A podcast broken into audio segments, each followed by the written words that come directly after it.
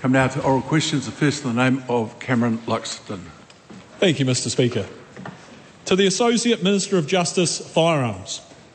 What information, if any, has she seen concerning firearms seizures? Mr Speaker, data released by police under the Official Information Act has revealed that only one hundred twenty-three of the six thousand five hundred seventy-one firearms seized by police between January twenty twenty to November twenty twenty-three could be traced back to permits recorded on the Police National Intelligence application. The fact that the vast majority of seized firearms cannot be matched with a permit is deeply concerning and raises questions about the effectiveness of the firearms registry. These firearms illegally held by gangs and criminals will not be captured by the firearms registry. Yet law-abiding, licensed firearm owners still have to bear the burden is, um, of additional regulation. This is, uh, excuse me.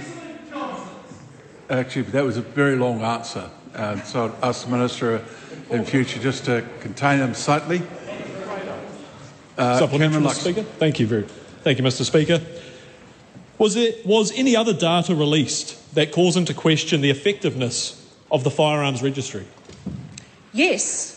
sixty-five percent of firearms seized by police in twenty twenty-three and sixty-two percent of firearms seized in twenty twenty-two had no recorded serial number.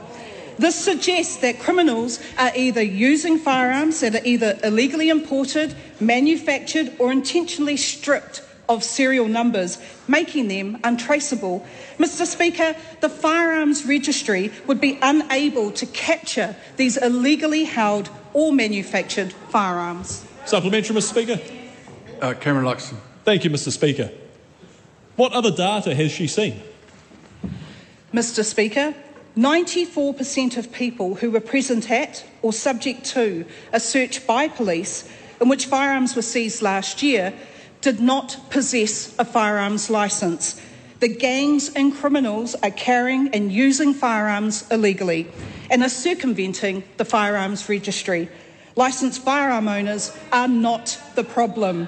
That's why the government is committed to targeting firearms illegally held by the gangs. Doctor Duncan Webb.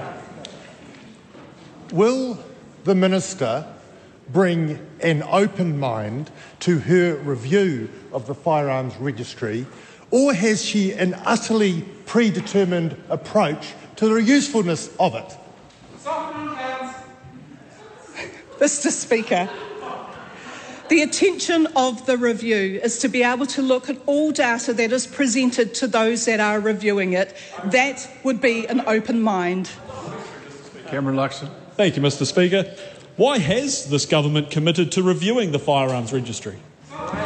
Mister Speaker, this government has, in the Act and National Coalition Agreement, committed to reviewing the firearms registry starting before June twenty twenty-four.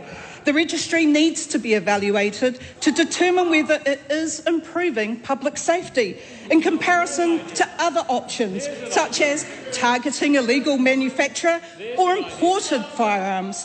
We also need to determine if any changes to the registry could make it more effective in preventing firearms from falling into the hands of criminals. A comprehensive review will improve insights into the effectiveness of the current registry. I appreciate that was a primary question to the Minister, but that, that uh, little more concise approach in the future would be very helpful to the House's uh, uh, fluid operation. Uh, question number two, Tanya Unkovich. Thank you, Mister Speaker.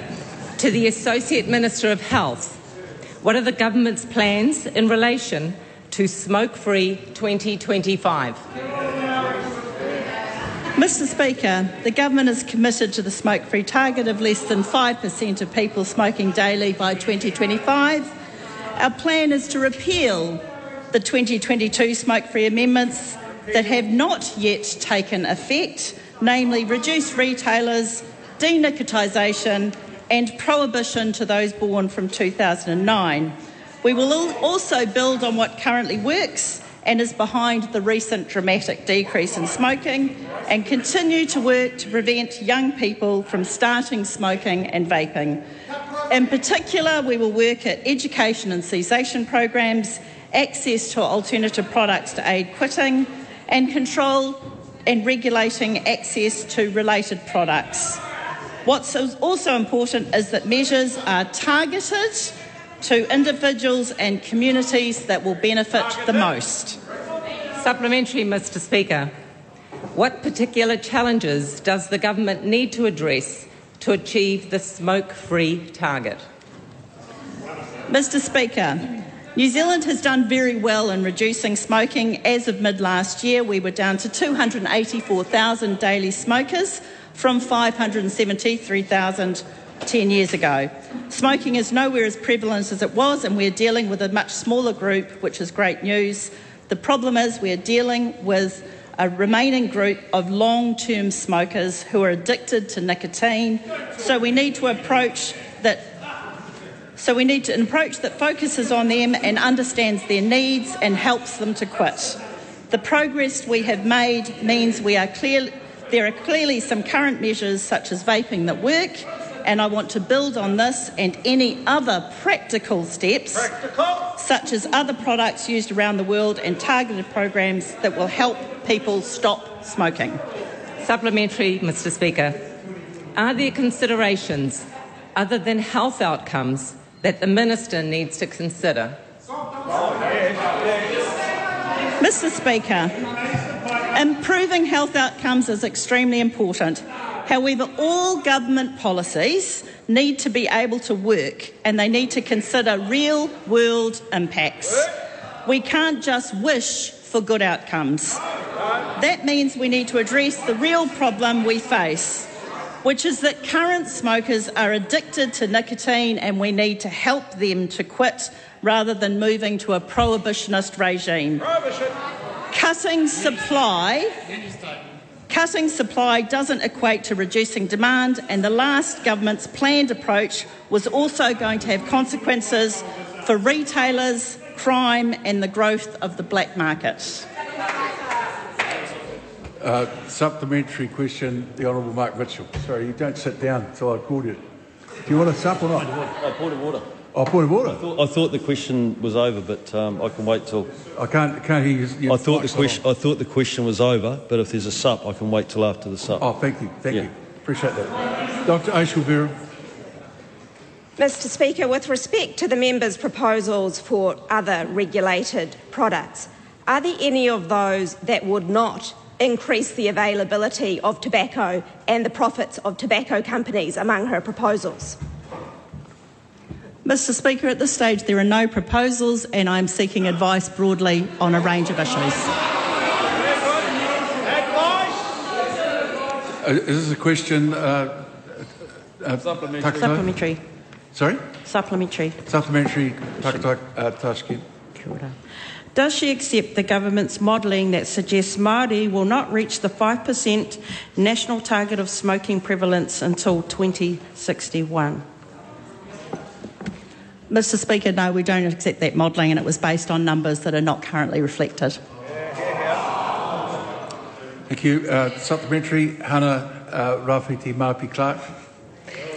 Given that smoking is the leading cause of premature death in Aotearoa, what is her government strategy to rapidly address the inequity and accelerate smoking cessation among Māori to achieve nationwide targets? Mister Speaker, we're completely committed to targeted programs rather than the blanket approach of the previous government, and we'll focus on those groups with the greatest need. Supplementary question. Supplementary question, right on to Winston Peters. Is it the Minister's position that behind this policy is the wisdom of not imposing eight point six billion dollars of taxation upon Māori since two thousand eleven when it comes to cigarette smoking, or having people beaten up in supermarkets on a daily basis and ram raids and all sorts of illegalities, or the black market? But by following this policy, we have taken ourselves to number one in the world. Mister Speaker, yes, I completely agree with the Deputy Prime Minister. Excellent. Excellent. Mr Speaker. Uh, point of order, the Honourable Mark Mitchell. Mr Speaker, I seek leave to make a personal statement to correct answers given during question time yesterday. Is there any objection to that? Please go ahead. In answer to supplementary question, questions on question eleven, I stated that the government's policy was for the five hundred additional police to be delivered over the course of the term, which is three years. I should have been clearer. The government's policy is to deliver five hundred new police in the first two years of the term. I was reflecting the significant challenges that police face to drive that recruitment, but the government is firmly committed to delivering on this target. Point of order, the Honourable. Uh, uh, Mr Speaker, I would ask you to uh, reflect on whether corrections of answers are to correct misinformation that is given to the House or to reflect a change of position taken by a minister. That was not an appropriate use of a correction of an answer. That's quite right, but it was a correction of an answer. I was here for those questions and uh, heard the answers given yesterday, and that's quite a different position. It's a different answer that's given. I don't think it's, it's the right place right now to discuss the, the concept the member is talking about, uh, but the Standing Orders Committee might be.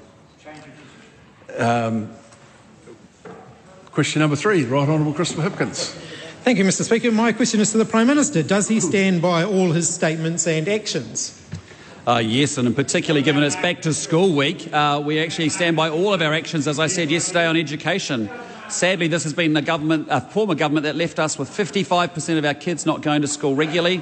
We want to call all parents to make sure they get their kids to school this week so we can teach them the basics, an hour of maths, reading and writing starting this year, mobile phones banned, and an expert panel reviewing primary and intermediate school curriculum. Supplementary. How can Mark Mitchell have been confused Excuse yesterday? Don't, don't, sorry, don't speak while someone's asking a question. So please start again. Right, how can Mark Mitchell have been confused yesterday when he said on Monday, realistically five hundred new staff over the next three years is what we're aiming for? He said on Tuesday, the government's policy is to deliver five hundred additional officers over the term of this government, which is three years, and claimed previously that there had been a meeting in December of the three governing parties where they agreed to change the target from two years to three years. Uh, there is no ambiguity around the target. We're going to have five hundred additional police in two years, and the Minister clarified that in his statement just before. Supplementary. So was there a meeting in December amongst the three governing parties in which changing the target from two years to three years was discussed? No. Supplementary question, uh, Mr Speaker. Does he stand by his answer yesterday that he's not aware of the government requesting advice on freezing tobacco excise, given Casey Costello's answer to question nine yesterday that she had requested that advice? Yeah. Uh, point of order. Uh, uh, point of order, right on, Mr Speaker, that is deliberate misinformation by Mr Hipkins. That was clarified in points of order yesterday, and he's back today, having ignored that, and seeking to assert a falsity a second time round. Mr Speaker, I'd, I'd encourage you to go and review the Hansard of the answer that was given yesterday, where the Minister did answer to the question, yes. The word yes was the very first part of her answer to the question that was asked by my colleague, Doctor Verrall. Well, I will review it, and so we'll set it aside now. You have another supplementary? No, no, I haven't had an answer to that one. Oh, can you well, repeat the we question? Set it aside, because I'm reviewing it. You can't have both those.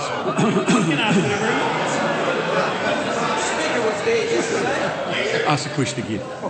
I'll ask the question again. Does he stand by his answer yesterday that he was not aware of the government requesting advice on freezing tobacco excise, given Casey Costello's answer to question nine yesterday that she had requested the advice? Yeah. I was asked if the Minister had sought advice. I answered that I was not aware that she had, which was the case.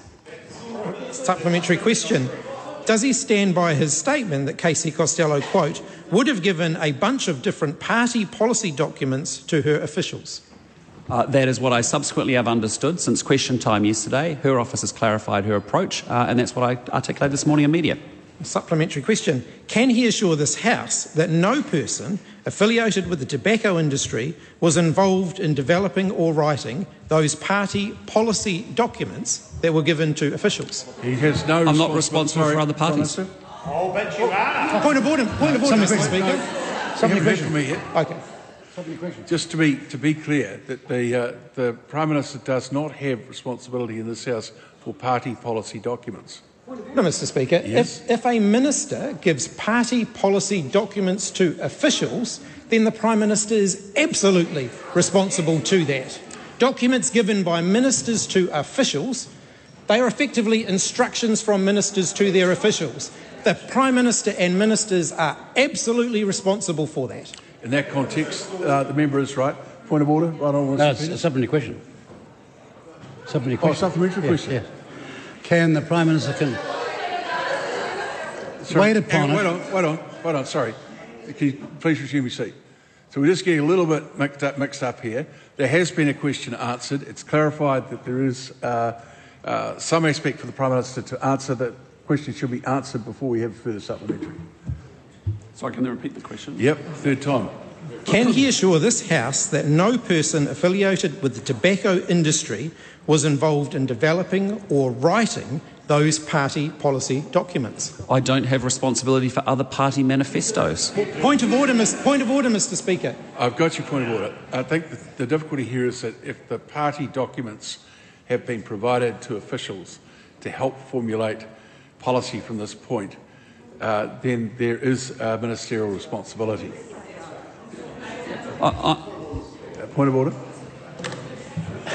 We're, we're, we're into we're into we're into some difficulty here. We we are getting into difficulty here, Mister Speaker, because although Mister Hipkins is of course completely correct that documents that are given documents that are given to officials on behalf of the government are the responsibility uh, of ministers, the creation of documents in a political party sense are by is not the responsibility of the Prime Minister in particular. Uh, he, even in his capacity as leader of the National Party, uh, they are, he is not responsible for those if it related to three, a three-party government. So we are into, we are getting into difficulty here, and there's also the issue of awareness uh, of all of that as well. So how on earth would the Prime Minister be able to comment with any with any degree of veracity around that? Well, well uh, I just want to sp uh, I just want to uh, make a comment here. Firstly, I don't think we are getting into difficulty. So the question is, if a party document is provided to uh, officials, is it part of the official record effectively? The answer is yes. If there is uh, a question about uh, a minister's knowledge of how that uh, document got formulated, and that is the basis of the question today, that is a question that can be relatively easily answered. And minister, the, the, member, the member actually, is, well, the member in his own, in his own point of order made that point. Mister Speaker, what's going on here? Hang on a minute. Um, just a minute. I haven't dealt with this. Finished yet. So you still going? Okay. Point of order. Sorry. Well, not, well, this will be helpful, Mister Speaker. Yeah. The reality is, there's an allegation being made here with no evidence whatsoever. The Electoral Act requires, as we all know, parties to submit a full record, open in front of the public and under the law, of where they got their party funding. That information is available to that to that member over there. Yes, he does. But no, he prefers to make these insinuations without a bare fact to back them up. No, the, the, the point, though, is that the Prime Minister is being asked if he knows the full source of a policy document that was provided by another party. No, I didn't say that. That. that is the question, and that's a relatively easy answer. Yeah. As Prime Minister, I'm unaware of what ministers are actually asking their officials for advice. Parliamentary question, Mister Speaker. Is it his position as Prime Minister that ministers should be presenting to officials party policy documents and giving them, to, giving them those documents as instructions for further advice to be prepared? I think it's fantastic. As we have a minister, associate minister with delegation for reducing smoking, she's incredibly focused on that goal, and she's asked her officials for a range of active, a range of advice to actually lower smoking in New Zealand. That's a good thing. Point of, point of order, Mister Speaker. Point of order.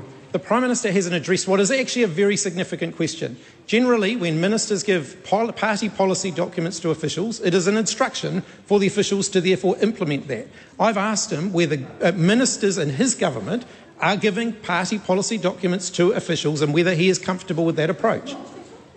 Well, there is a coalition agreement which is publicly available for people to see what the transfer of policy is.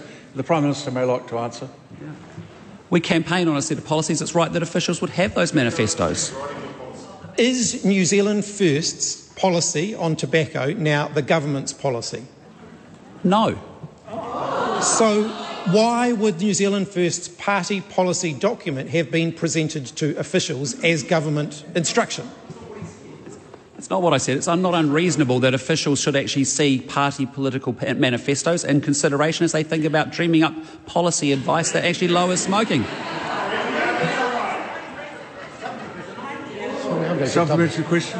Does the Prime Minister not find it extraordinary that the opposition that's raising in the House that after this issue nevertheless supported the very same party writing sound policy in two thousand eighteen nineteen, which led to the biggest drop in the whole world of cigarette smoking? That's the fact, isn't it?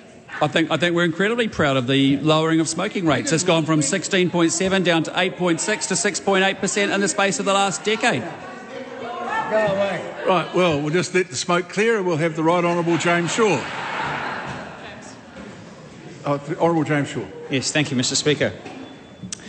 Uh, to the Prime Minister, does he stand by all of his government's statements and actions? Uh, yes, in the context they were given. Does he stand by his joint statement with the Prime Ministers of Australia and Canada in relation to Gaza, made on the thirteenth of December twenty twenty-three, that he supports, quote, urgent international efforts towards a sustainable ceasefire, end quote, and if so, what specific actions has his government taken since that date to secure a sustainable ceasefire? Um, we have joined with many companies calling for a sustainable ceasefire and will continue to do so.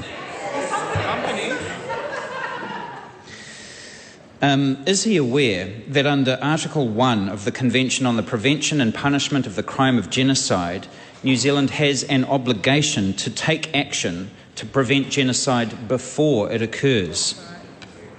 Um, I, I'm not sure the point of the question that the member's trying to ask will get to. Can, Are you aware of that or not? Are you aware? Point of order, Mr Speaker. Uh, to assist the Prime Minister, um, the point of the question was to ask if he was aware of our um, uh, uh, Article one of the Convention.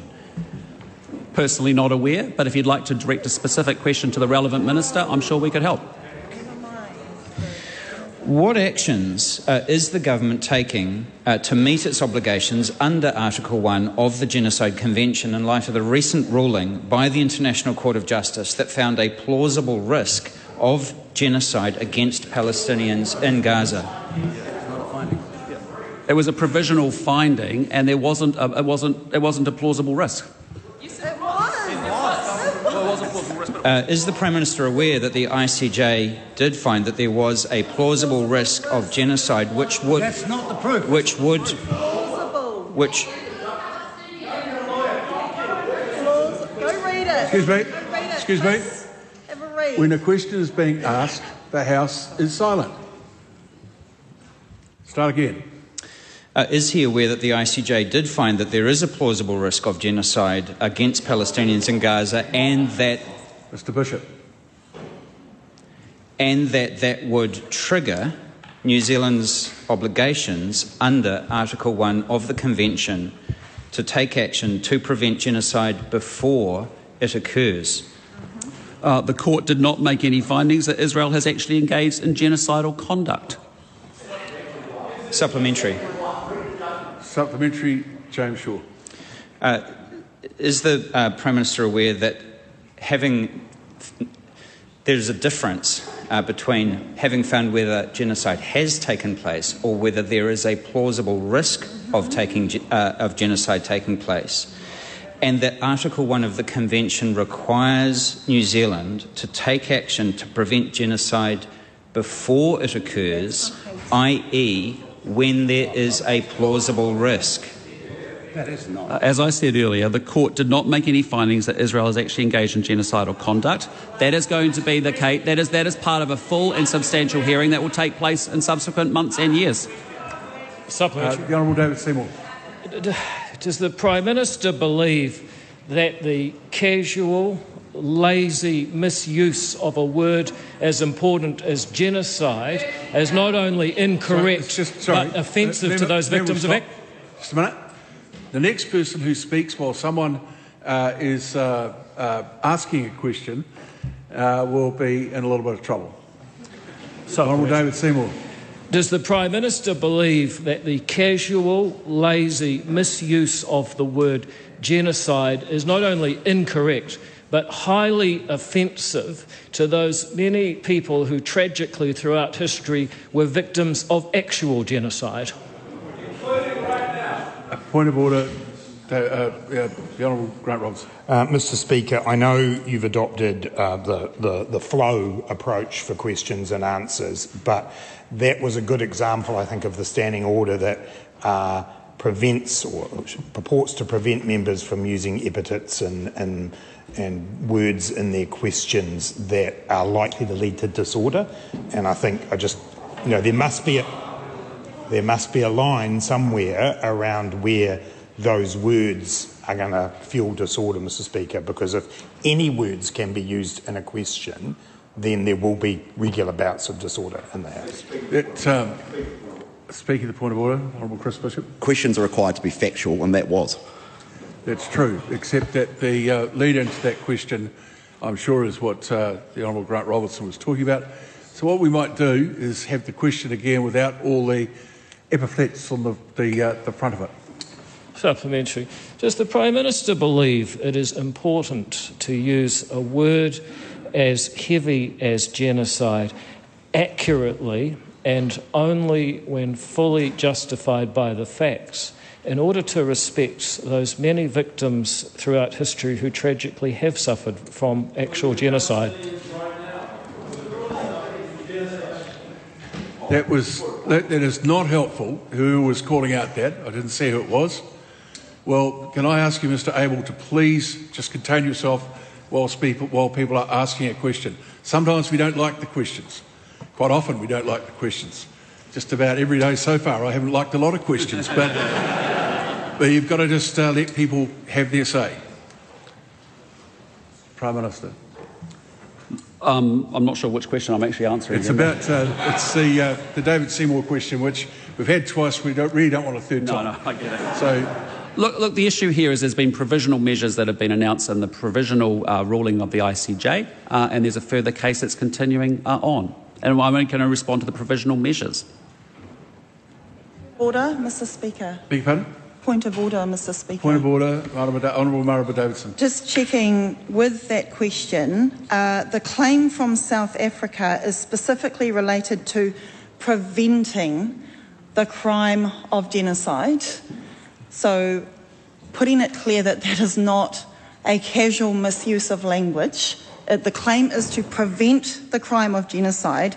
That can be taken before the threshold is met. It's about saying don't do genocide.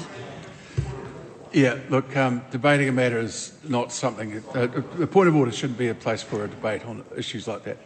We'll move now to question number five in the name of Stuart Smith. Oh, thank you, Mister Speaker. My question is to the Minister of Finance. What recent reports has she seen on business confidence? Mister Speaker, earlier this month, N Z I E R released its latest quarterly survey of business opinion. This survey showed a sharp pickup in business confidence in the final quarter of twenty twenty-three. N Z I E R says that while a net ten percent of firms are expecting a worsening in general economic conditions over the coming months, this is a significant decrease from a net forty-nine percent in the previous quarter and a net seventy-nine percent a year ago. Supplementary. What sorts of areas are firms feeling more confident in? Mister Speaker, the survey shows that firms are feeling positive about hiring and positive about investing in plant and machinery. The report says that, quote, with a new government formed in late November twenty twenty-three, it appears that firms are now looking to invest. What is Treasury's outlook for the economy? Mister Speaker, I'm advised that the economy is at or near the bottom of the economic cycle, and the outlook is for a slow and relatively subdued recovery, at least initially. In the half-year economic and fiscal update, Treasury forecast real G D P growth of one point five percent in the year to June twenty twenty-four and again in the year to June twenty twenty-five. However, that is lower than expected population growth, so Treasury expects per person per capita G D P to decline in each of these years. The unemployment rate is also expected to rise to around five percent before beginning to fall again. Inflation will continue to fall, and as the N Z I E R survey shows, business confidence is increasing off a very low base. Stuart Smith. What is the government doing to help um, build and improve the business environment? Mr Speaker, the government's hundred-day plan contains a number of measures to improve the business environment. For example, the government introduced legislation last year which the House passed to restore ninety-day trial periods for all businesses. This provides much-needed flexibility in the workplace that benefits both workers and employers. The government also introduced legislation, again which this House passed, to end Labor's workplace bargaining regime that would have forced the views of some union workers on all workers and all businesses in an industry. No wonder business confidence has risen. Question number six, in the name of uh, Honourable Carmel Sepuloni. Mr Speaker. Uh, to the Minister for Social Development, does she stand by her decisions to index benefits to, in, uh, to inflation? Mister Speaker, does she agree with her statement, quote, main benefits will be higher next year than they would have been if we had retained the current index to wage growth, end quote? And will she make the commitment to beneficiaries that they will be better off under her decision to index main benefits to inflation? Mister Speaker, uh, beneficiaries will be better off under our government because we will be dealing with the cost of living crisis. We will be growing the economy to support more job opportunities as well as improving health and education. Mister Speaker, how can she say beneficiaries will be better off when Treasury is forecasting annual wage growth to be five point one percent in June twenty twenty-five, compared with the forecasted two point five percent rate of inflation in June twenty twenty-five, where wage growth clearly outstrips inflation? Mister Speaker, forecasts are exactly that. Uh, we'll, work, we'll make decisions based on good data, uh, and we have made a commitment ahead of the election that we will index increases to benefits to inflation. That protects the real purchasing power of those on welfare. Mister Speaker, what advice has she received on the child poverty implications for reversing the indexation of benefits from wages to inflation, uh, and what is that advice? Mister Speaker, I've uh, received a, a large amount of advice around uh, child poverty reduction, Uh, including the need to reduce the number of children in benefit-dependent households and how we make sure that they are better off. Direct answer. Mister Speaker, does she think snatching money away from the most vulnerable New Zealanders to pay for tax cuts is morally acceptable? Uh, Mister Speaker, um, that member is incorrect. Um, what this government is doing is providing certainty for all of those on welfare um, that benefit increases to inflation, which is the same way it's been done for thirty-one out of the last thirty-five years, will protect their purchasing power, which is absolutely critical in a cost of living crisis that that member contributed to.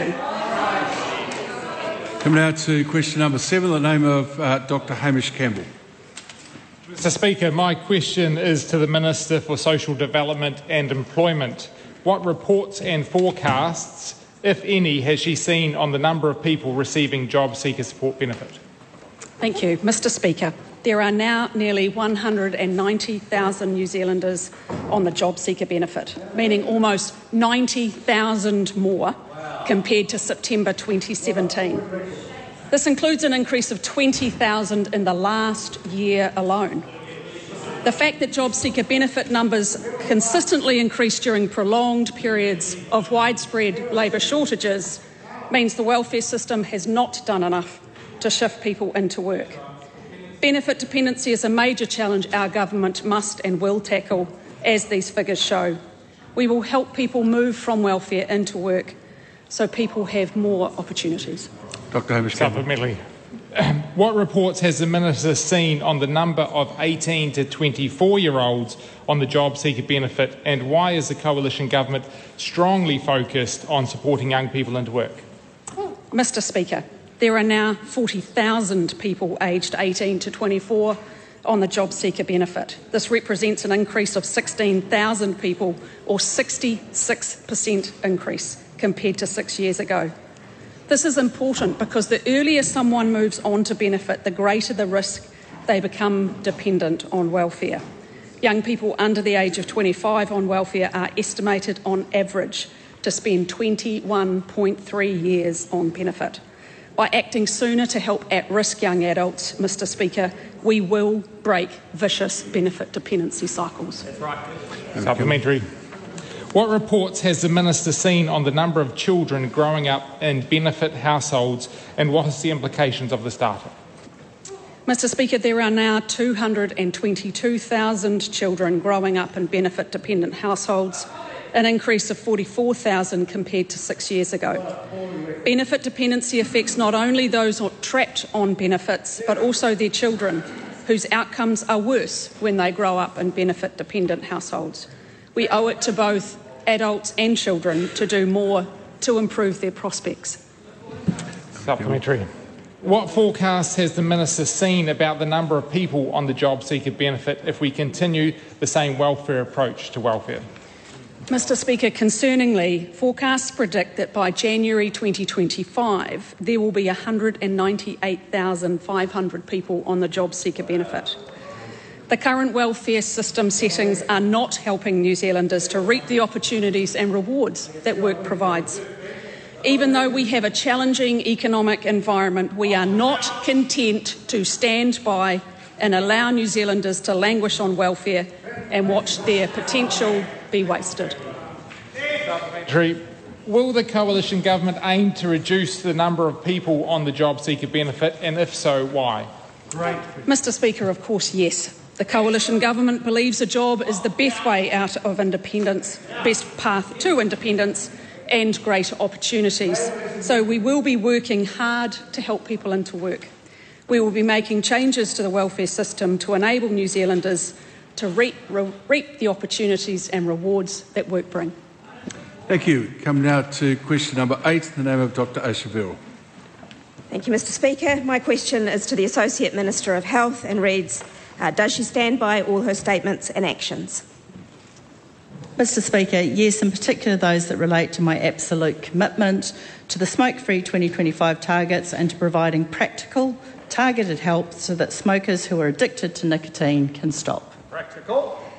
Supplementary, why did she say in the House yesterday that her comments to media were, quote, truthful at the time, end quote, because, quote, being offered something and asking for something are two separate matters, end quote, when the document she signed on December twentieth shows that she both initiated the advice and accepted the offer to provide that advice by circling an option for further advice on freezing tobacco excise tax?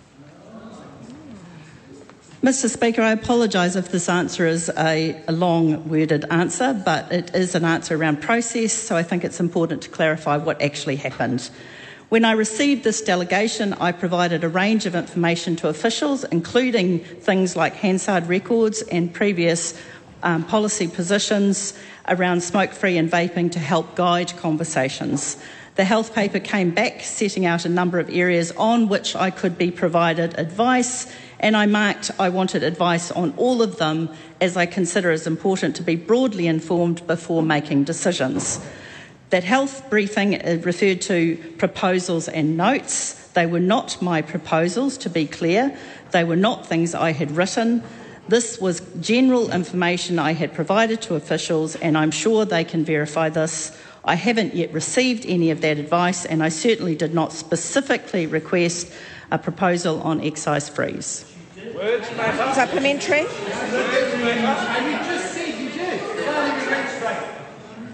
Why did the Minister say yesterday that the truthfulness of her statement rested on a distinction between, between being offered and asking for advice when the evidence shows she did both? Does not. Words back. Mister Speaker, I think I've answered the question. No, you haven't. No, you haven't. Does she agree with the Prime Minister, who Radio New Zealand reported as having said yesterday that the government will not be pausing increases to tobacco excise tax? Of course I agree with the Prime Minister, and um, it is advice that we are considering, and when we receive that advice we will make informed decisions. So when the Can the Minister clarify, is the Prime Minister correct that there will be, that the government will not be pausing increases to tobacco excise tax, or is she still considering advice on that matter the Prime Minister has ruled out? I think I've answered the question, Mr Speaker, but I am committed to receiving broad advice and we will make recommendations on the best options. We will make advice on the best options to enable people to quit smoking. Thank you. We come now to... Oh, sorry. Uh, uh, taku to... Te, uh, taku to go. Taku to Ferris. Kia ora. Kia ora. Kia ora tātou. Does she agree that dropping cancer screening for Māori by ten years is an equitable approach to address the inequity that exists for Māori with cancer? If not, what is her government proposing to address this inequity that Māori have faced for decades? Mr Speaker, I am absolutely committed, which is the reason we do not want a broad brush approach. We want targeted campaigns that will enable the most marginalised and most vulnerable to quit smoking. Question number nine, in the name of Dana Kirkpatrick. Thank you, Mr Speaker. Uh, my question. We're now quiet. There's a question being asked. Thank you, Mr Speaker. My question is to the Minister of Police. What recent reports has he seen on gang convoys? Mr Speaker, I was pleased to see police's proactive enforcement response to a gang convoy through Whakatane last year, which included a response by the Eagle helicopter to ensure that the rights of law-abiding citizens to move about their towns freely are protected over and above the rights of gang members who choose to block roads, intimidate people and break the law. Police arrested fifteen people, of which fourteen were associates or patch gang members. I'm proud of the great work that our police do every day to clamp down on activity that puts the public at risk, and while there is more work to be done, the public can expect to see more of this proactive and positive enforcement action. Supplementary question. How do the reports that he's seen contrast with, contrast with earlier reports of gang convoys? Uh-oh, Ginny. The people of the Eastern Bay do not need long memories to remember the appalling scenes in Ōpōtiki earlier last year. The town of Ōpōtiki was taken over for several days, during which images of patched gang members rolling through the town, flagrantly breaking laws, closing down roads and preventing law-abiding members of the public going about their daily business were broadcast across the country. Damn it, Willie. At that time, schools were closed and the public felt extremely unsafe. Having visited shortly afterward, that was reflected very clear to me by the locals there, and I'm proud that already these people who did feel unsafe have been able to see such a marked change in response from police in terms of an increased gang presence in Whakatane. Supplementary question. Uh, what feedback has he had from locals about police's approach to the gang convoys? Well, the outstanding local M P has been very proactive in reflecting to me the positive feedback that she has had from her community when it comes to the recent convoy in Whakatane. In addition, I've continued to receive positive feedback in relation to the change in approach that started with the convoy through to Foxton late last year. I'm proud to be the Minister of Police in a government that takes public safety seriously and that the public can already see is making a difference. That is after six years of gang members operating with a sense of impunity. Yeah, Ginny. What further work is underway to ensure that law-abiding citizens have their right to freedom of movement protected over gangs? As part of the gang's one hundred day, uh, government's one hundred day plan, work is underway on banning gang patches and insignia in public, as well as dispersal notice and consorting prohibition notices. These new tool tools will enhance police's ability to break up large gang gatherings and convoys and will go a long way to sending the very clear message that our police are in control, not the gangs. This is a government that takes public safety seriously and will work hard to continue to improve that. After six years of chaos, we know this is a big task, but we are determined to do it.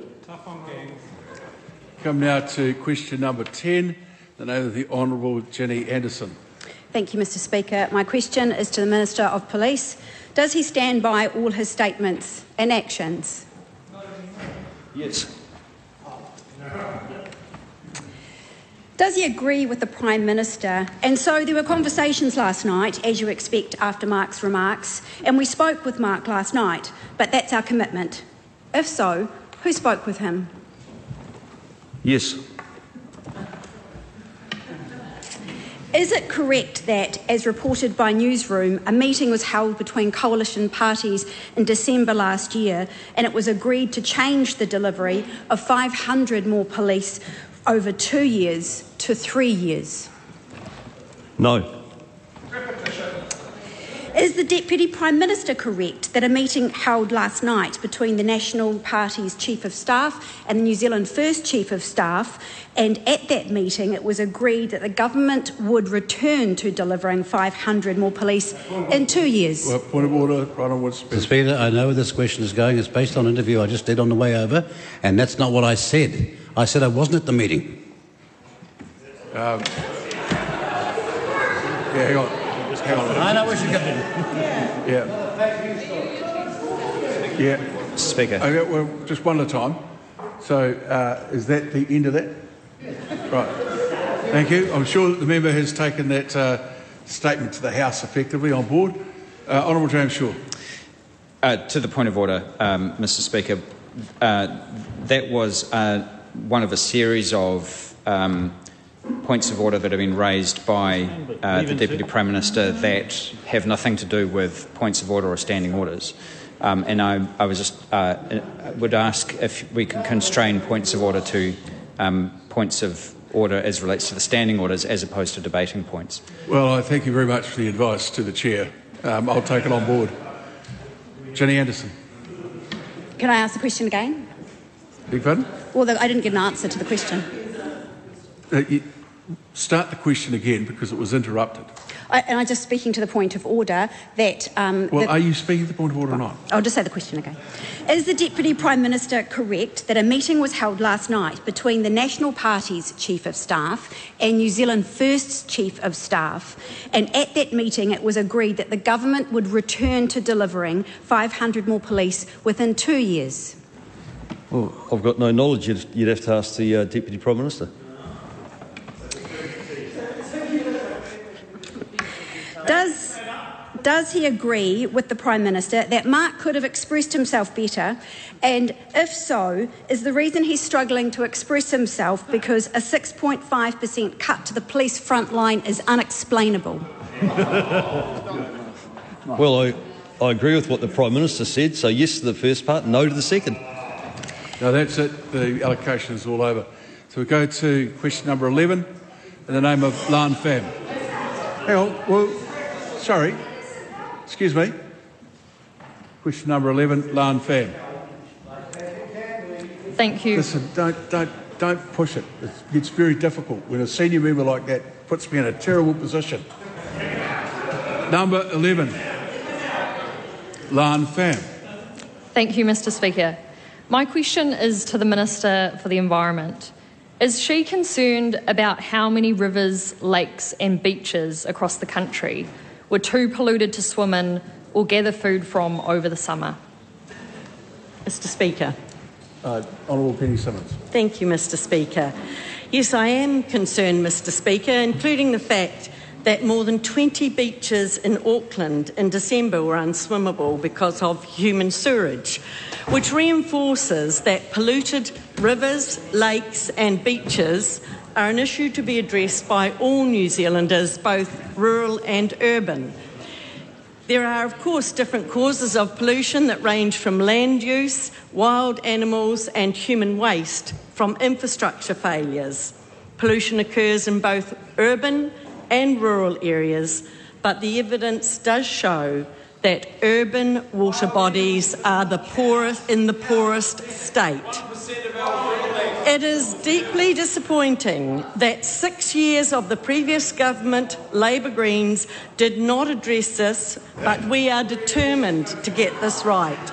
This government is committed to improving freshwater quality for the benefit of all, and to do this, we need sensible and pragmatic environmental rules.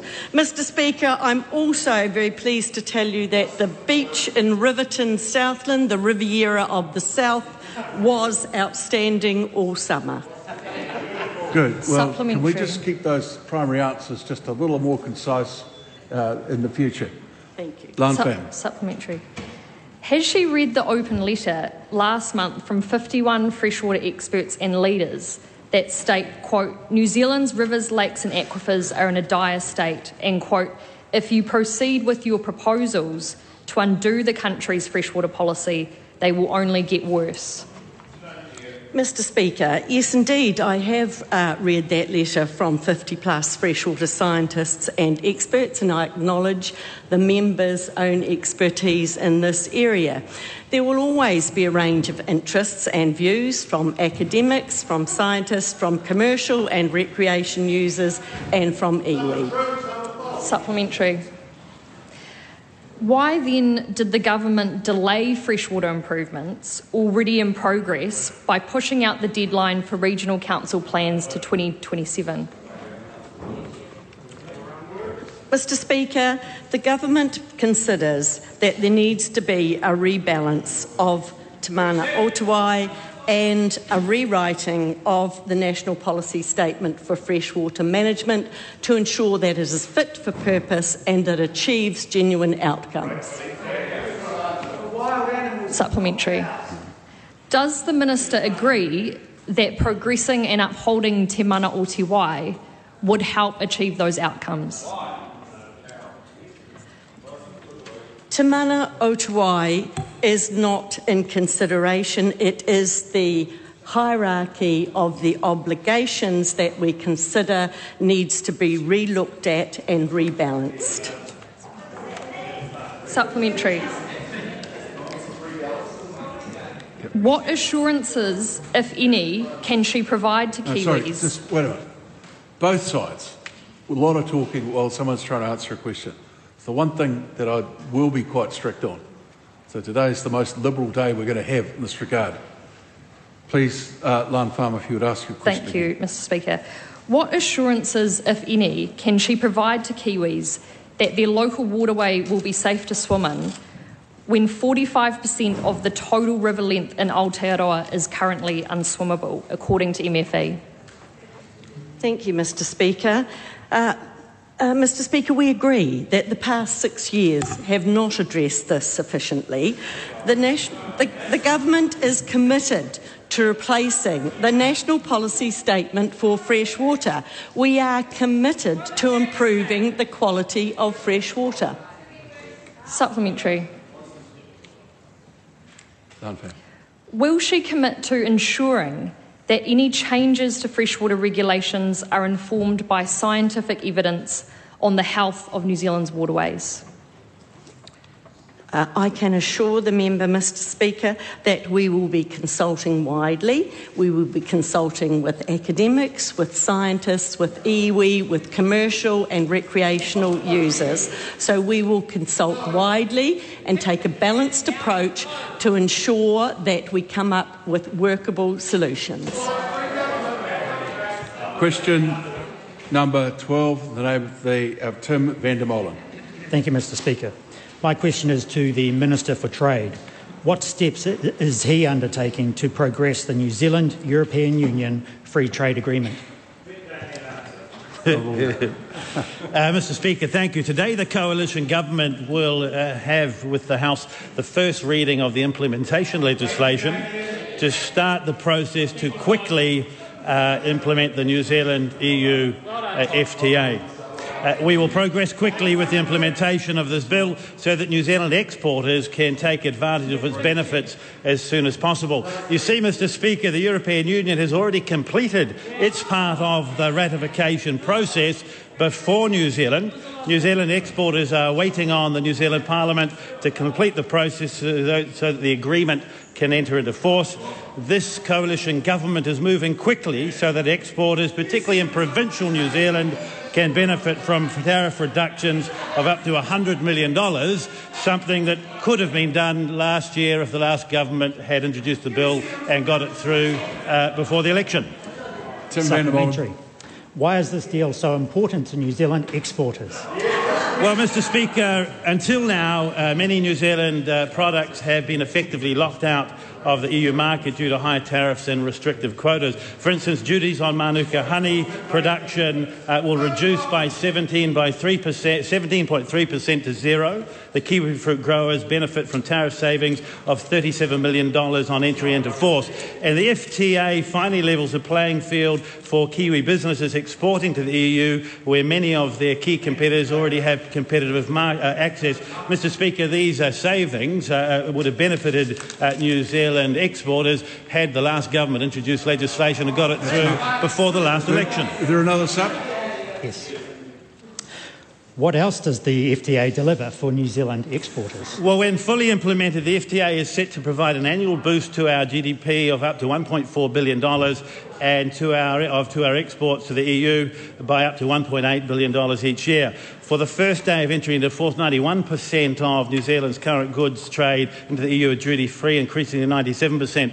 Unfortunately, Mister Speaker, the commercially meaningful gains that the dairy and red meat sector expected by our farmers were not delivered in this deal. Access will not be fully liberalised for these products, but quotas do create some additional market access on improvement of status quo. Overall, the F T A creates jobs and grows wealth for all New Zealanders, which is why we want to get it into force as quickly as possible. Supplementary, the Honourable Damien O'Connor. Oh, thank you. Um, when does the Minister expect to sign the Free Trade Agreement with India?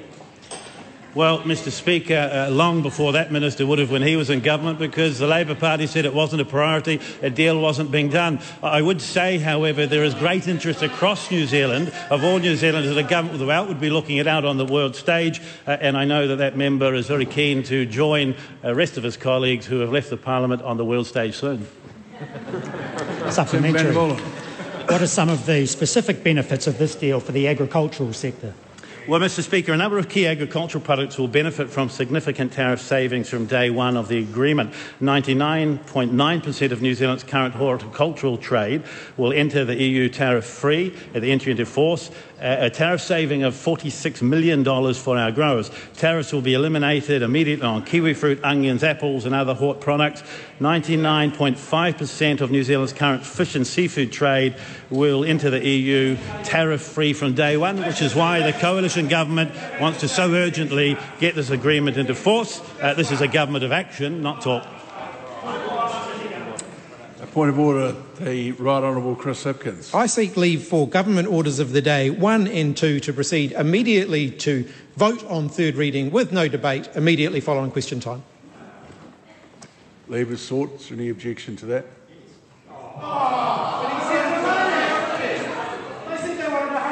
That brings. That brings question, uh, oral questions to uh, conclusion.